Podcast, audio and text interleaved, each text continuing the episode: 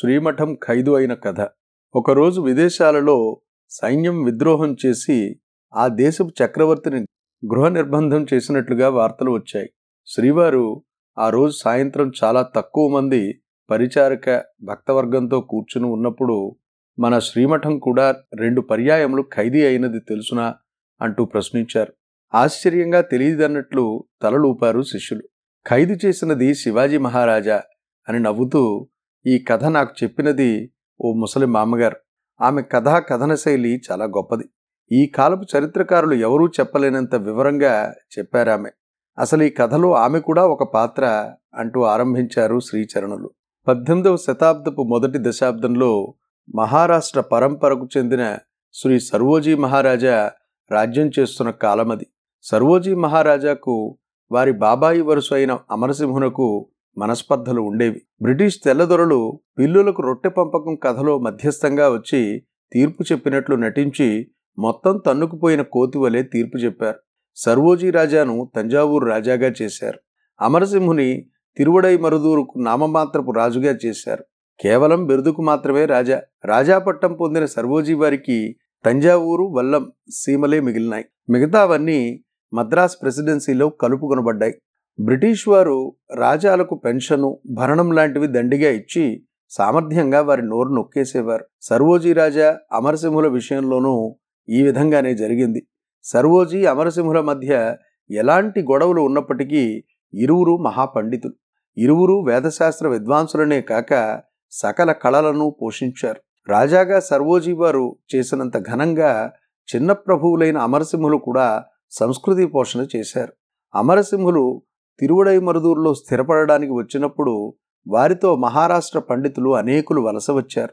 వారితో పాటు స్థానికులైన మహాపండితులు ఉండేవారు. వీరందరినీ చేర్చి అమరసింహులు వేదశాస్త్ర సంస్కృతి పోషణములు చేసినారు. తంజావూరు మహారాష్ట్ర రాజుల పాలనలోకి రాకముందు నాయకరాజుల పాలనలో ఉండేది. ఆ నాయకరాజులకు కులగురువు ప్రధానమంత్రి శ్రీ గోవింద దీక్షితుల వారు. వీరు హోయసల కర్ణాటక బ్రాహ్మణులు. వారి కాలంలో అనేక మంది హోయసల కర్ణాటక బ్రాహ్మణులు తంజావూరు సంస్థానంలో స్థిరపడ్డారు.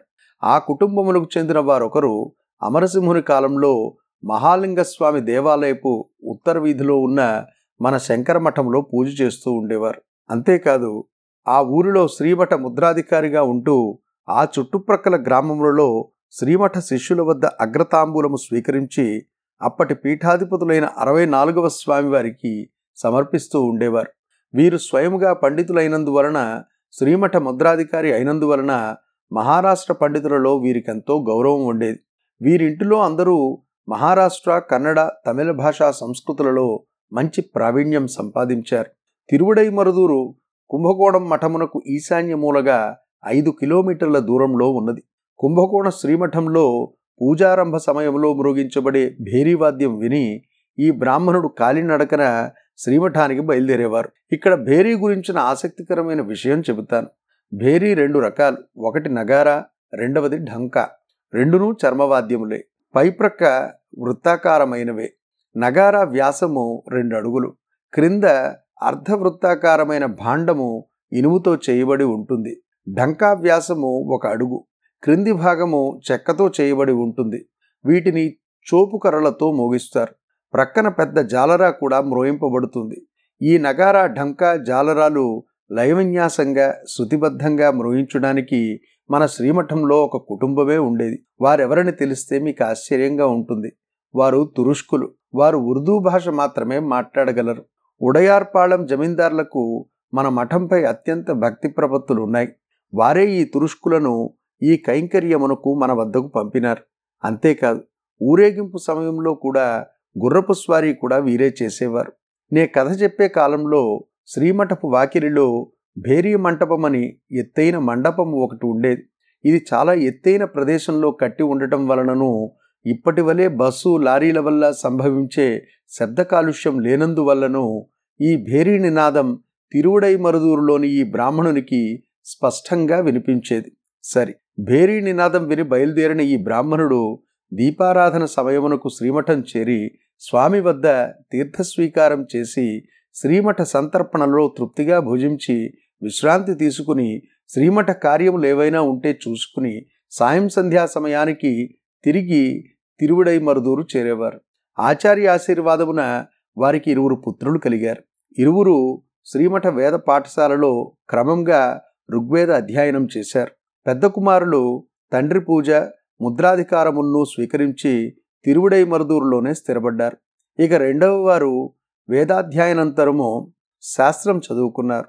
మంచి తేజస్వి, బుద్ధిశాలి, సమర్థులు అయినందువల్ల ఆచార్యస్వామి విశేష కృపకు పాత్రులయ్యారు. వీరు స్వగ్రామము పోక శ్రీమఠంలోనే ఉండిపోయి మఠం యొక్క కార్యక్రమాల్లో సుశిక్తులైనారు. అత్యల్ప కాలంలోనే వీరికి శ్రీమఠంలో అత్యంత ముఖ్యమైన పనులు అప్పగించబడ్డాయి. అన్నట్లు విద్యాభ్యాసమైన వెంటనే 20 వివాహమైంది. అది 1843-44 ప్రాంతపు కాలం. తిరువానైక్కావల్లోని అఖిలాండేశ్వరి అమ్మవారి తాటంకములను పునఃప్రతిష్ఠ చేయవలసిన సమయము ఆసన్నమైంది.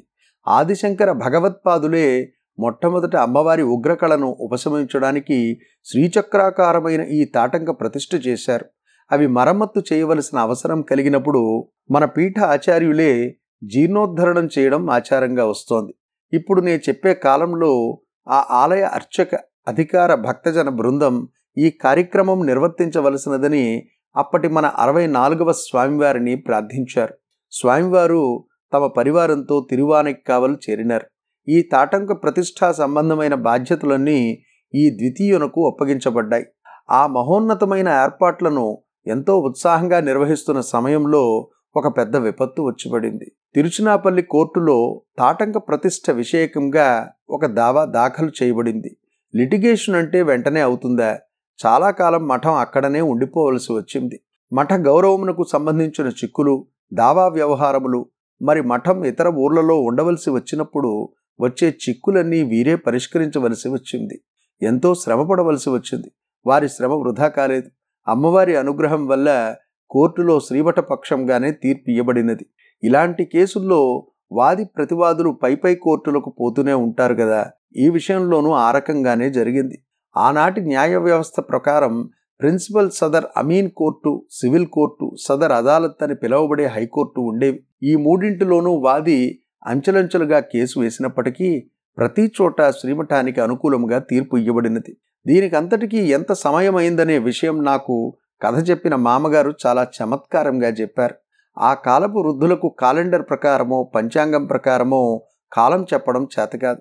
అందువల్ల ఆమె మఠం తిరువానైక్కావల్ చేరిన తొలి రోజుల్లో ఓనాడు శ్రీచరణులు అభిషేక సమయంలో చంద్రమౌళీశ్వరునిపై నిమ్మరసం పిండారు. పిదప ఆ నిమ్మడిప్ప స్వామి అతి లాఘవంగా విసరగా అది సాధారణంగా మండువా ఇళ్ల మధ్య మట్టితో నిండి కప్పు లేకుండా ఉండే ప్రదేశంలో పడింది. అందులో ఒక బీజం మొలకెత్తి పెరిగి కొమ్మలు వేసి పుష్పించి ఫలించి ఆ ఫలములు తిరిగి స్వామివారి చేతిలోనికి అభిషేకార్థం వచ్చినవి. మళ్ళీ ఆ ఫలాలతో చంద్రమౌళీశ్వరునికి అభిషేకం చేసిన తర్వాతే స్వామివారు ఆ ఊరు నుండి కదిలారు అని చెప్పారు. సాధారణంగా నిమ్మ చెట్టు పెరిగి ఫలించడానికి 4-5 సంవత్సరములు పడుతుంది కాబట్టి శ్రీమఠం తిరువానైక్కావల్లో 4-5 ఏండ్లు ఉన్నదనుకోవచ్చు. కేసు సానుకూలంగా ముగిసిందనే సంతోషం, ఇంతకాలం నిలుపువలసి వచ్చిన తాటంక ప్రతిష్ట ఇప్పుడు జరుపుటకు అవకాశం దొరికినదనే ఉత్సాహం, ఈ పరీక్ష ద్వారా అమ్మవారు తమ బలం తన అనుగ్రహం చూపింది అనే కృతజ్ఞత, ఈ భావనలన్నీ కూడుకుని తాటంక ప్రతిష్ట అనేక రెట్ల ఆనంద ఉత్సాహములతో పరమ వైభవోపేతంగా జరుగుబడింది. ఈ పరమమైన కీర్తిలో ఎక్కువ పాలు మన ద్వితీయునికే చేరింది. అయితే కేసు నడిచే కాలంలో వారికో వైయక్తికమైన పెద్ద కష్టం వచ్చిపడింది. పిన్న వయస్కురాలైన వారి భార్య కాలం చేసింది. శ్రీమఠ సేవకే తనని తాను అర్పించుకున్న వీరిని ఈ విషయం కష్టపెట్టిందో లేదో మనకు తెలియదు, కానీ ప్రతికక్షులు మాత్రం వీరు చేసిన ఈ పెద్ద ఆర్భాటం వల్లనే అమ్మవారు నెత్తి ఆడించిందని పుకార్లు లేవదీసి ప్రచారం చేశారు. అది కూడా వీరు లెక్క చేయలేదు. అయితే శ్రీమఠానికై తమ తనువు మనస్సు అర్పించి సేవ చేస్తున్న వీరిపై ఈ నీలాపనింద స్వామివారి కరుణాపూరితమైన హృదయమును కలచివేచింది. అందువల్లే తాటంక ప్రతిష్ఠ అయిన చేత్తోనే ఈ ద్వితీయునికి అమ్మవారి సన్నిధిలో 8 ఏళ్ల కన్యతో వివాహం చేయించారు. మన ద్వితీయునకు ద్వితీయ భార్యగా వచ్చిన ఈ కన్య ఉత్తమ పతిని ప్రసాదించిన అమ్మవారిని ముసలివగ్గు అయి కన్ను మూసే వరకు నిత్యపూజ చేస్తూ వచ్చారు. అప్పర్ కుడందైకీల్ కోట్టం కుంభకోణపు తూర్పుకోట అని పాడిన తిరునాగేశ్వర స్వామివారిని ప్రతిరోజు వదలకుండా దర్శనం చేస్తూ వచ్చారు. ఈ కథంతా నాకు చెప్పినది వారే. సరే, అసలు కథకు వద్దాం. శ్రీమఠం కుంభకోణమునకు తిరిగి ప్రయాణమయ్యింది. ఇన్ని సంవత్సరముల ఆదాయ వ్యయ పట్టిక చూసి వ్యవహారములన్నీ చక్కబరచి కదా వెళ్ళవలసినది. లెక్కలు చూశారు. ఒక్కసారి విద్యుద్ఘాతం ఇచ్చినట్లయింది. బహుకాలం దావా ఆడిన ఖర్చు, బయట ఊరిలో ఉండవలసి వచ్చినందువలన అయ్యే అదనపు ఖర్చు అంతా చేరి తడిసి మోపడయ్యింది. శ్రీమఠం అప్పులలో మునిగిపోయి ఈ క్లిష్ట పరిస్థితి నుండి గట్టెక్కి ఊరు దాటి బయటపడగలమా అనే అధైర్యము ఏర్పడింది. స్వామివారికి కూడా ఒక్కటే మనక్లేశం, నా కాలంలో మఠానికి ఇంత క్లిష్ట పరిస్థితి వచ్చిందేమో అని. నేను ఈ కేసు వ్యాజ్యం లాంటి లౌకిక వ్యవహారాలలో ప్రవేశించాల్సిన అవసరం రాకుండానే సర్వజన ఆమోదకంగా ఏది జరిగితే మంచిదో ఆ మంచి జరిగి ఉండకూడదా? కక్షిదారులు తమకే ఆ ప్రతిష్ట రావాలని కేసు వేసినప్పుడు ఎదురువ్యాజ్యమాడక వారికే ఆ ప్రతిష్ట వదిలితే పోయేది కదా అని వారు ద్వితీయుని ముందు క్లేశపడ్డారు. కార్యనిర్వహణ అధికారిగా ఉన్న వీరికి తాము సరిగా కార్యము నిర్వర్తింపజాలనందులకే స్వామివారికి మనక్లేశం ఏర్పడినదని బాధ వేసింది. బాగుంది, విజయం కలిగిన వెంటనే మనకు అహంకారం ఎక్కడ పెరిగిపోతుందో అని అమ్మ ఈ రకమైన కష్టములు కలుగజేస్తుంది. ఆమె కృపచేతనే కష్ట నివృత్తికి దారి దొరుకుతుందనే నమ్మకంతో మనస్సులో నొచ్చుకోకుండా మన కర్తవ్యము మనం నిర్వహించుకుపోతూ ఉంటే తుదకు సంతోషం, జయం లభిస్తాయి.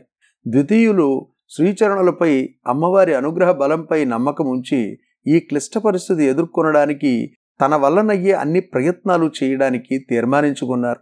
తన ప్రయత్నాలు ఏ రకంగా ఫలిస్తాయో అని స్వామివారితో సహా ఎవరికీ తెలియపరచకుండా, చడీ చప్పుడు చేయకుండా తాను నిర్ణయించుకున్న ప్రణాళికను అమలుపరచ సంకల్పించారు.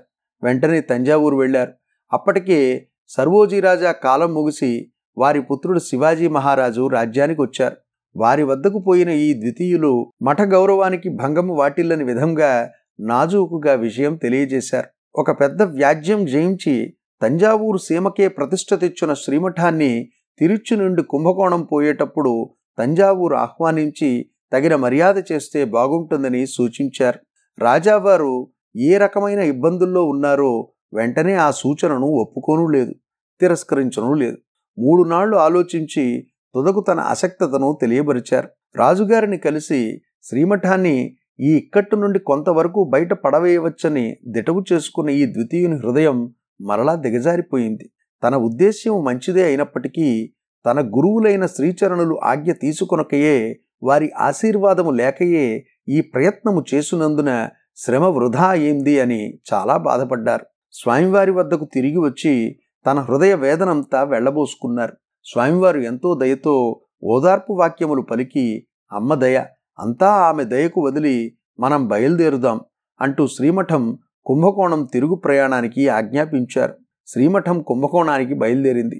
తిరువానైక్కావల్ నుండి కుంభకోణం పోయేటప్పుడు తంజావూరు మీదుగా పోనవసరం లేదు.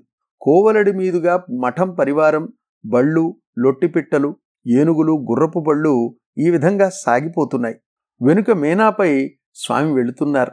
బళ్ళు తిరువయ్యారికి కావేరీ అవతల గట్టునే సాగిపోతున్నాయి.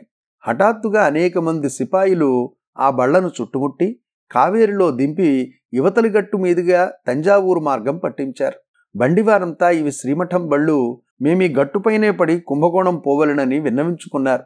సిపాయిలు వింటేనా వారిలో కొందరు ఆ బళ్లకు కావలిగా పోయారు.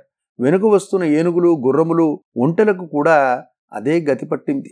స్వామి మేనా కూడా ఆపబడింది. అయితే వారితో ఎంత మర్యాదగా ప్రవర్తించారు. రాజాగారి పురోహితులు పూర్ణ కుంభములతో స్వామిని తంజావూరు విచ్చేయవలనని ప్రార్థించుచుండగా 4 ప్రక్కలా సిపాయిలు మోహరించి ఉన్నారు. ప్రస్తుత కాలంలో కూడా సిపాయిలు కూప్ చేసినప్పుడు రాజుగారిని ఎంతో మర్యాదగా గృహ నిర్బంధం చేస్తారు కదా. తాను ఆ విధంగా చేయబడినానని అర్థం చేసుకున్నారు స్వామివారు. స్వామివారు అంతకు 8-10 సంవత్సరాల ముందు కామాక్షిదేవి ఆలయము జీర్ణోద్ధరణ, కుంభాభిషేకము చేసినారు. అమ్మవారే స్వప్నంలో ఆదేశించి వారి మూలంగా కుంభాభిషేకం చేయించుకున్నది. పిదప ఇప్పుడు అఖిలాండేశ్వరి తాటంక ప్రతిష్ఠ చేశారు. అయినా తిరువానైక్కావల్ నుండి బయలుదేరే ముందు అంతా అమ్మదయ్యకు వదిలి బయలుదేరుదాం అని కదా బయలుదేరారు. అమ్మా నీదే, ఈ రకంగా నడుపుతున్నావా?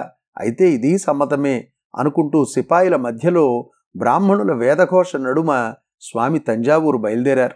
ఈ రకంగా సిపాయిలను పంపినది సర్వోజీ మహారాజా, వారి పుత్రుడు శివాజీ మహారాజా. శ్రీమఠాన్ని ఆహ్వానించి మర్యాద చేయడానికి తగిన వసతి లేదని 3 రోజుల ప్రతీక్షానంతరము చెప్పినది వీరే. శ్రీమఠాన్ని శివాజీ మహారాజా అరెస్టు చేయించారు అని మొదట్లో చెప్పాను కదా, అది వీరిని ఉద్దేశించి చెప్పినదే. మీరందరూ ఛత్రపతి శివాజీ అని ఏమరపాటు నుండి ఆశ్చర్యపోవాలనే ఆ రకంగా చెప్పాను. కథారసం కోసం ఈ రకంగా చెప్పాను. కథారసం కోసం ఈ రకంగా కికురించడం కవులకు సహజమే కదా. మీకందరికీ చరిత్ర గుర్తు ఉండి ఉంటే అంతకుముందు శతాబ్దంలోని ఛత్రపతి ఈ కథలోనికి ఎలా వచ్చారా అని మీకు వెంటనే సంశయం కలిగి నన్ను అడిగి ఉండేవారే. సరే, నిర్బంధింపబడి తంజావూరునకు కొనిపోబడిన అనంతరం శ్రీమఠానికి కోలాహలమైన రాజోపచారం జరగనారంభించింది. వెన్నంట్రంగరై సత్రం మొదలైన పెద్ద సత్రములు శ్రీమఠ నివాసార్థం ఏర్పాటు చేయబడినవి. ఒక్కో సత్రంలోనూ గుండోదరుని కథలో సుందరేశ్వరుడు సృష్టి చేసిన మాదిరి భక్షణాల గుట్టలు అన్న పర్వతాలు అమర్చబడినాయి. విడవకుండా ఒకదాని తరువాయిగా ఇంకొకటిగా ఈ మర్యాదలేమి, అది అలా ఉండనియండి. భక్తితో ఆహ్వానించకుండా ఈ మొరటు నిర్బంధ భక్తి ఏమి? అంతా చంద్రమౌళీశ్వరుని పని. ద్వితీయునితో శ్రీమఠాన్ని ఆహ్వానించడానికి సావకాశం లేదని త్రిప్పి పంపిన రాత్రి రాజావారికి కల వచ్చింది. స్వామివారికి కామాక్షిదేవి స్వప్నంలో సాక్షాత్కరించి జీర్ణోద్ధరణ కుంభాభిషేకాదులకు ఆనతి ఇచ్చిన రీతి రాజావారి కలలో చంద్రమౌళీశ్వరుడు దర్శనమిచ్చి తాను వసించి ఉన్న మఠమునకు తదాచార్య స్వామికి ఉపచారం అనరింపవలసినదిగా ఆదేశించారు. అవిధేయుడైన పుత్రునిపై తండ్రికి అతిప్రేమ ఉండే విధాన రాజావారు కుదరదని తిరస్కరించిన దానికి బహుమానంగా చంద్రమౌళీశ్వరుడే సాక్షాత్కరించారు. అందువలనే వారికంత ఆనందము, సంభ్రమము. మరి ఈ రాక్షస భక్తు కొంచెం నాళ్ల ముందుగానే కదా శ్రీమఠ నిర్వహణాధికారిని ముఖం మీద కుదరదని చెప్పి త్రిప్పి పంపివేశారు. రాజసింహాసనానికి పైనది ఈ ఆదిశంకరుల ధర్మాసనం. ఇప్పుడు వచ్చి ఆహ్వానిస్తే నీవు ఆడిన ఆటకల్లా మేము తాళం వేస్తామా అని శ్రీమఠం అనవచ్చు. వైయక్తికంగా స్వామి మానాభిమానాలకు అతీతులై ఉండవచ్చు. కీడు చేసిన వారిని కూడా మనఃపూర్వకంగా ఆశీర్వదించేవారుగా ఉండవచ్చు. అయితే పీఠ గౌరవ విషయంలో కొంచెం అయినా బిగువు సడలించరు కదా. ఇదంతా రాజు ఆస్థాన పురోహితులతో, విద్వాంసులతో ఆలోచించే ఈ అసురభక్తి ప్రదర్శించారు. అయినా ఇదంతా మనకి స్వారస్యమైన కథ ప్రసాదించడానికే కావచ్చు. చంద్రమౌళీశ్వరుడు మంచి లాభం సంపాదించుకున్నాడు. శివాజీరాజా చంద్రమౌళీశ్వర పూజార్థం అనేక స్వర్ణ పాత్రలు, నవరత్న ఖచ్చిత పాత్రలు, బంగారు కవచం తొడిగిన దక్షిణావర్త శంఖం సమర్పించారు. శ్రీవారిని ఎంతో వైభవంగా ఊరేగించారు. జోడు ఏనుగుల వెనక పెద్ద వెండి అంబారీ కట్టి దానిపై ఊరేగవలనని స్వామివారిని ప్రార్థించారు. ఇప్పుడు శ్రీమఠంలో పూజ కోసం ఉపయోగించే వెండి రథానికి 4 3/4 వంతులు ఉంటుందిట. ఈ అంబారీ 8 కాళ్లతో అష్టకోణంగా ఉండేదట. స్వామివారు పైకి ఎక్కడానికి అంబారీ కాళ్ళు అవరోధంగా ఉన్నవని, అంబారీ కొంచెం వంచితే అనుకూలంగా ఉంటుందని గ్రహించారు రాజాగారు. వెంటనే స్వయంగా నిచ్చెన లాంటివేమీ లేకుండానే ఒకే గంతులో ఏనుగు నెక్కి అంబారీ గోపురాన్ని ఒక చేత్తో త్రోసిపెట్టి భుజం అంబారీ పీఠం క్రింద మోపి పెట్టి స్వామివారి ఆరోహణకు సౌకర్యం చేసి ముగిసిన వెంటనే చెంగున క్రిందికి దుమికారట రాజాగారు. రాజమర్యాదానుసారం అంబారీ ప్రక్క రక్షక స్థానంలో రాజుగారి ఒకే కూతురి భర్త అయిన సహారాం సాహిబ్ కూర్చుని ఉన్నారు. ఆ వెనుక ఇదే మాదిరి అంబారీ కట్టబడిన ఏనుగుల జోడీ ఉన్నది. అందులో అంబారీ ముందు ప్రక్క రాజావారు కూర్చుని ఉన్నారు. అది రాచమర్యాద, అది విశేషం కాదు. వెనుక ప్రక్క పరమ మర్యాద సూచకమైన రక్షక స్థానంతో ఎవరు కూర్చున్నారు అన్నదే విశేషం. పూర్వ ముఖంపై కొట్టి పంపటమే తరువాయిగా చేసి త్రిప్పి పంపబడిన ద్వితీయులు పూర్వం దక్కవలసిన మర్యాద వడ్డీతో సహా తీర్చుతున్నట్లు రాజావారు తమ ప్రక్క కూర్చుండబెట్టుకుని ఊరంతా చూపి గౌరవించారు. ద్వితీయునిది లజ్జాస్వభావం. అది తెలిసిన రాజాగారు ఎవరూ చూడకుండా అంబారిలో ఊరేగే సమయంలో దోసలి నిండా స్వర్ణ పుష్పాలు గ్రహించి ఈ ద్వితీయునకు బహుకరించారు. ఆ పరమ వైభవంలో అవి తమంతట తామే మూట కట్టుకోవడం లేకిగా అనుచితంగా ఉంటుందని భావించిన వీరు క్రిందనున్న గుంపులో తనకు బాగా కావలసిన వృద్ధుని చేతిలో పోశారు. ఆయన ఆ మూటతో పలాయనం చిత్తగించారు. దాన్ని సరుకు చేయలేదు ఈయన. ఆత్మార్థంగా తాను గురువులకు చేసే కైంకర్యమునకు గురుకటాక్ష రూపంగానే ప్రతిఫలం ఉండాలి గాని ధనరూపంగా కాదని భావించారు. ఊరందరికీ తెలిపేటట్లు రాజుగారు ఇంకో మర్యాద చేశారు. వారికి హెజీబ్ అనబడే గౌరవ పదవి ఇచ్చారు. పరమ ప్రతిష్టాకరమైన సంస్థకు ప్రతినిధులుగా ఉన్నవారు రాజ్యాంగంతో నేరుగా వ్యవహరించడానికి ఉద్దేశించినది ఈ పదవి. రాజు వీరికి స్వర్ణ పుష్పములకు బహుకరించున్నది గుంపులో ఎవరికీ తెలియదు. వారంతా స్వామివారి ఊరేగింపు సంరంభం తమ రాజావారితో వెళ్ళి ఆయన గొప్పదనం తెలుసుకుని శ్లాఘించడంతో పూర్తిగా నిమగ్నమై ఉన్నందున అది గ్రహించే అవకాశం లేకపోయింది. ఆ సంరంభంలో అఖిలాండేశ్వరి దేవాలయంలో అమ్మవారి సన్నిధిలో ఈ ద్వితీయుడు పాణిగ్రహణం అనరించిన ఆ 8 ఏళ్ల చిన్నపిల్ల కూడా ఉన్నారు. ఆ బాల చుట్టూ ఊరి సువాసనులంతా చేరి రాజావారి ప్రక్కన రాజాలాగా వెలిగిపోతున్న నవవనుడైన శాస్త్రి గారు ఈమె భర్తే అని బహుదా ప్రశంసింపసాగారట. ఆ మాటలకి ఈ చిన్నపిల్లకు సిగ్గుతో ఏడుపు వచ్చేది. సిగ్గుతో ఆమె ఎక్కడికి పారిపోతే అక్కడంతా సువాసనులు చుట్టేసేవారట. పాపం ఈ చిన్నపిల్ల ఏం చేస్తుంది? అందరూ ఆనందంలో మునకలేస్తుంటే ఆ చిన్నపిల్లకు సిగ్గు ఏడుపును. అయితే ఆనందం లేదా అంటే ఈ సిగ్గు దుఃఖాలకు సమానంగా అది మనసులో ఉన్నదట. ముసలివగ్గు అయిన తర్వాత అంటే 50 సంవత్సరాల తర్వాత ఈ కథ చెప్పేటప్పుడు కూడా ఆమె ఈ మిశ్రమ భావనలతో సతమతమవుతూ అనుభవిస్తూ చెప్పారు. అదీ కాక మొదట్లో తనకు అప్పట్లో తెలియని తన భర్త గొప్పదనాన్ని ఎంతో గర్వంగా కూడా చెప్పుకున్నారు. శ్రీమఠానికి రాజుగారు చేసిన మర్యాదలకు శిఖరంగా పీఠం కుంభకోణానికి బయలుదేరే ముందు స్వామివారికి కనకాభిషేకం చేశారు. వారిని ఆహ్వానించడానికే డబ్బు లేదని చెప్పిన రాజుగారు స్వర్ణ పుష్పాలతో స్వామి నిండిపోయేంత వరకు అభిషేకం చేశారు. ద్వితీయుల శ్వాస ఆశ్చర్యంతో నిలిచిపోయినంత పని అయింది. వారి ఆనందానికి అంతే లేదు. 5,000 వరహాల బంగారం, సుమారు 10 కిలోలు. జంబుకేశ్వరంలో చేసిన అప్పంతా ఈ బంగారంతో తీర్చివేయవచ్చు. అలానే కుంభకోణం చేరిన వెంటనే జంబుకేశ్వరపు అప్పులు తీర్చివేశారు. మిగిలిన బంగారాన్ని నవనిధులను కాపాడే నాగుపాము వలె కాపాడుతూ వచ్చారు ఈ ద్వితీయులు. స్వామివారికి కూడా అమ్మవారి దయతో అప్పు తీరిందనే తృప్తి. కామాక్షి అఖిలాండేశ్వరి అమ్మవార్ల కార్యాలు తన హయంలోనే పూర్తి చేయగలిగాననే సంతృప్తి. ఆ తరువాత 2-3 సంవత్సరాల్లోనే స్వామివారు పరిపూర్ణ తృప్తి పదాన్ని పొందారు. రాజదృష్టియే దోషమంటారు. రాజుగారి చేత అత్యంతమైన మర్యాద పొందినందుననే ఈ రకంగా అయిందని ఊరిలో చెప్పుకున్నారు. సిద్ధి పొందకముందే స్వామివారు తమ వారసుని, తరువాతి పీఠాధిపతిని నియమించారు. వారెవరో కాదు, శంకరమఠంలో పూజ చేస్తూ శ్రీమఠ ముద్రాధికారిగా తిరువడైమరుదూరులో స్థిరపడిన మన ద్వితీయుల అన్నగారి కుమారులే. వారు బాల్యంలోనే పాండిత్యంలోనూ దాన ధర్మాలలో ధారాళమైన బుద్ధి కలవారుగా ప్రసిద్ధి నొందారు. చిన్నప్పటి నుండి మహాపండితులు, దానశూరులు అయిన మహారాష్ట్ర పండితుల మధ్య పెరిగి ఉండటం వీరిలో ఈ గుణాలు పరిఢవిల్లడానికి కారణమై ఉండవచ్చు. పీఠమునకు వచ్చిన తరువాత వీరి పాండిత్యము, దానశూరత మరింత పరిఢవిల్లినది. పూజాకల్పములో చెప్పిన విధముగా ప్రతిదినము త్రిపుర సుందరి చంద్రమౌళీశ్వరులను కొంగ్రొత్త ద్రవ్యములతో పూజించుట, ఔత్తరాహిక భక్షణములు వివిధములు పుష్కలములుగా చేయించి నైవేద్యములు చేసి మహాసంతర్పణాదులు చేయించుట, పేదలకు అన్న వస్త్రాది దానములెన్నో చేయుట, విద్వత్ సదస్సులు, శాస్త్రగోష్ఠులు జరిపించి శాస్త్ర విచారములు, పండిత సన్మానాదులు చేయుట మొదలుగా గల మహత్కార్యములలో కాలము గడపజొచ్చినారు. 64వ ఆచార్యుల వలె వీరు ఆజానబాహువులు కానప్పటికీ తేజోగాంభీర్య విశేషము చేత శీఘ్రముగానే సర్వజన ప్రియులైనారు. వీరి మూలముగానే శ్రీమఠము 2వ తూరి ఖైదు అయినది. ఖైదు చేసినది అదే తంజావూరు సిపాయిలు. అయితే పోయినసారి రాజావారి ఆజ్ఞానుసారం జరిగింది, ఈసారి ఇంకొకరు ఆజ్ఞ చేసినారు. వారెవరో తెలుసుకుంటే ఆశ్చర్యంగా ఉంటుంది. మన కథలో ముఖ్య పాత్ర శ్రీమఠమే ఊపిరిగా జీవిస్తున్న ద్వితీయులే. పోయినసారి మార్గమధ్యంలో మఠం నిర్బంధించబడినది ఏ కారణాన ఈ ద్వితీయులు సాహసాన్ని ఒడిగట్టారని మీకు ఉత్సుకతగా ఉన్నది కదా. ధనం విలువ, దాని ఆవశ్యకత, అది లేనందువల్ల పడవలసిన కష్టములు తెలిసినవారు కదా ఈ ద్వితీయులు. క్రొత్తస్వామి ఆదాయ వ్యయములు చూడకుండా దాన ధర్మములు విరివిగా చేయనారంభించారు. మధ్యకాలంలో పోగు చేయబడిన డబ్బంతా కరిగిపోయింది. తంజావూరు ఊరేగింపులో సమర్పింపబడిన వెండి అంబారీ వెండిని తొలగించి అమ్మివేసి ఆ డబ్బు కూడా దానం చేసేశారు.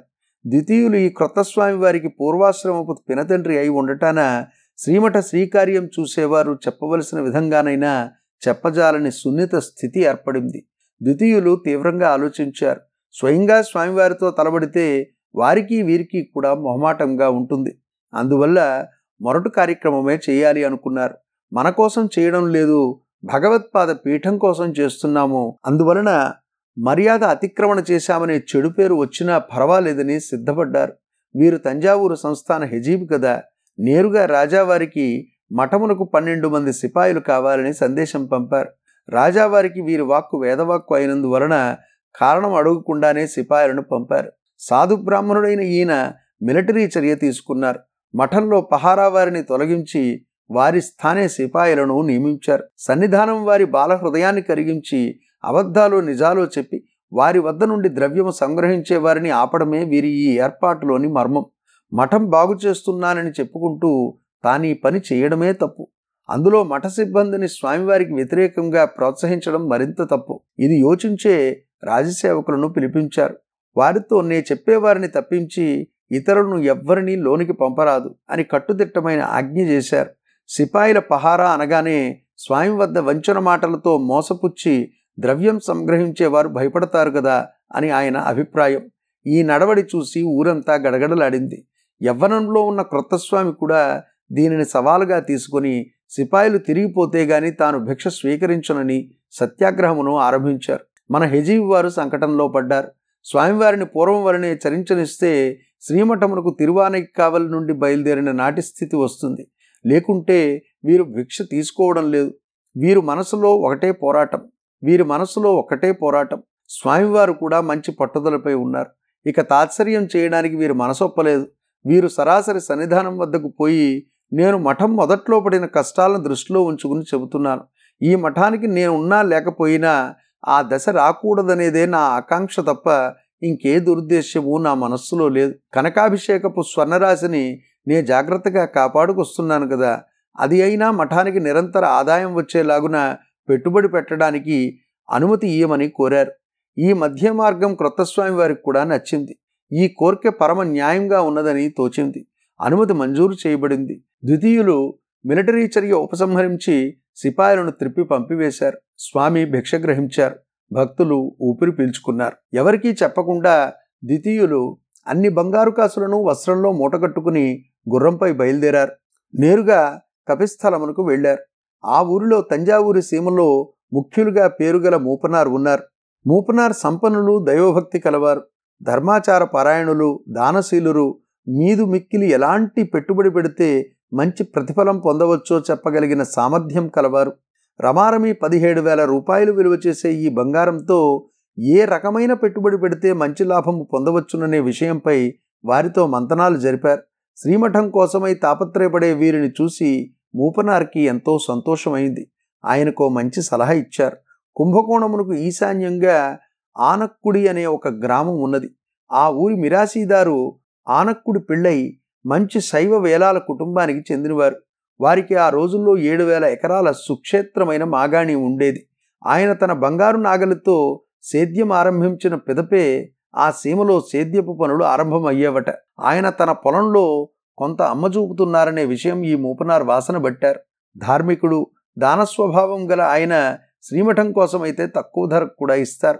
ఆ పొలాల మీద వచ్చే ఆదాయం మరి ఏ ఇతర పెట్టుబడుల పైనను రాదని సలహా ఇచ్చారు. ఈ ఆలోచన ద్వితీయులకెంతో నచ్చింది. మూపనార్ వారికి తగిన బందోబస్తునిచ్చి తన గుమస్తా తోడుగా ఆనక్కుడి పిళ్ళై వద్దకు పంపారు. ద్వితీయునిలో ఒక విశిష్టమైన లక్షణం ఉన్నది. పైసా అంటే అంత జాగ్రత్త గలవారు ఎవరినైనా నమ్మితే నవనిధులు సైతం ఆధీనం చేస్తారు. అదే మాదిరి మొత్తం బంగారం ఆనక్కుడి పిళ్ళైకి ధారాదత్తం చేశారు. బేరసారాలు చేయలేదు. ఎంత శీఘ్రంగా వీలవుతుందో అంత త్వరగా, ఈ బంగారమునకు ఎంత పొలం వస్తుందో అంత పొలం శ్రీమఠం పేర వ్రాయించమని చెప్పి కుంభకోణం తిరిగి వచ్చారు. ద్వితీయుని ఈ గుణం పిళ్ళై హృదయాన్ని కదిలించి వేసింది. శ్రీమఠమునకు ఇస్తున్నామనే భావంతో కొంత పొలం ఎక్కువగా ఇస్తే మనని నమ్మి నిర్ణయాధికారమంతా మనపైన వదిలినాడే ఆ బ్రాహ్మణుడు అని మరికొంత పొలం ఎక్కువగా వ్రాసి ఇచ్చారు. స్వల్పకాలంలోనే కుంభకోణమునకు ఈశాన్యాన 2 మైళ్ళ దూరంలో ఉన్న కరుప్పూర్ గ్రామంలోని 270 ఎకరాల సుక్షేత్రమైన పొలాన్ని శ్రీమఠానికి వ్రాసి ఇచ్చారు. ఆ కాలంలో ధరలు ఎంత తక్కువగా ఉన్నాయనుకున్నా అతిసారవంతమైన 270 ఎకరాల సేద్యపు భూమి 17,000కే ఇవ్వడం వారి ఉదారతను చాటుతోంది. ఇప్పటికీ శ్రీమఠ సేద్యపు భూములలో వచ్చే ఫలసాయంలో ఈ భూమిదే అగ్రభాగం. మఠమునకు ధనబలం ఎక్కువగా ఉండకూడదు అన్న పక్షానికి చెందినవాడిని నేను. ఆ ద్రవ్యం జాగ్రత్తపరచడం, ప్రతిఫలం ఆశించి పెట్టుబడులు పెట్టడం వంటివి మేము చేయదగిన ఆత్మవిచారానికి బద్ధ వ్యతిరేకమని కూడా నా అభిప్రాయం. ఈ ద్రవ్యబలం, ధనబలం తక్కువ ఉంటేనే మఠాధిపతులు తమ తపోబలాన్ని వృద్ధి చేసుకుని తన్మూలమున ధర్మ పరిపాలనను చేయగలుగుతారు. అయినప్పటికీ యథోక్తంగా పూజ చేయడం, విద్వత్ సదస్సులు నడిపి పండిత పోషణ సంభావనలు చేయడం ఆచారంగా వస్తున్న సంతర్పణ, దీనజన రక్షణ, ధర్మ ప్రచారము అనునివి మఠపు ముఖ్య విధులుగా నిర్ణయింపబడినందువల్ల మరి ఈ కార్యముల నిర్వహణమునకు కొంతమేరకు ద్రవ్యము అవసరమవుతుంది. కాబట్టి శ్రీమఠానికి కావలసిన ఈ అత్యంత ఆవశ్యకతలను పూరించడానికి ఎంతో ముందు చూపుతో తన తనువును మనస్సును ఈ కైంకర్యములో లగ్నపరిచి ధన్యుడైన ఈ ద్వితీయుని కథ చెప్పాను. ఒక సిపాయిల తిరుగుబాటు సందర్భంగా మొదలుపెట్టి ఒక లక్ష్య సాధనకు తన జీవితాన్ని ధారబోసిన ఈ శ్రీమఠ కింకరుని కథ చెప్పాను.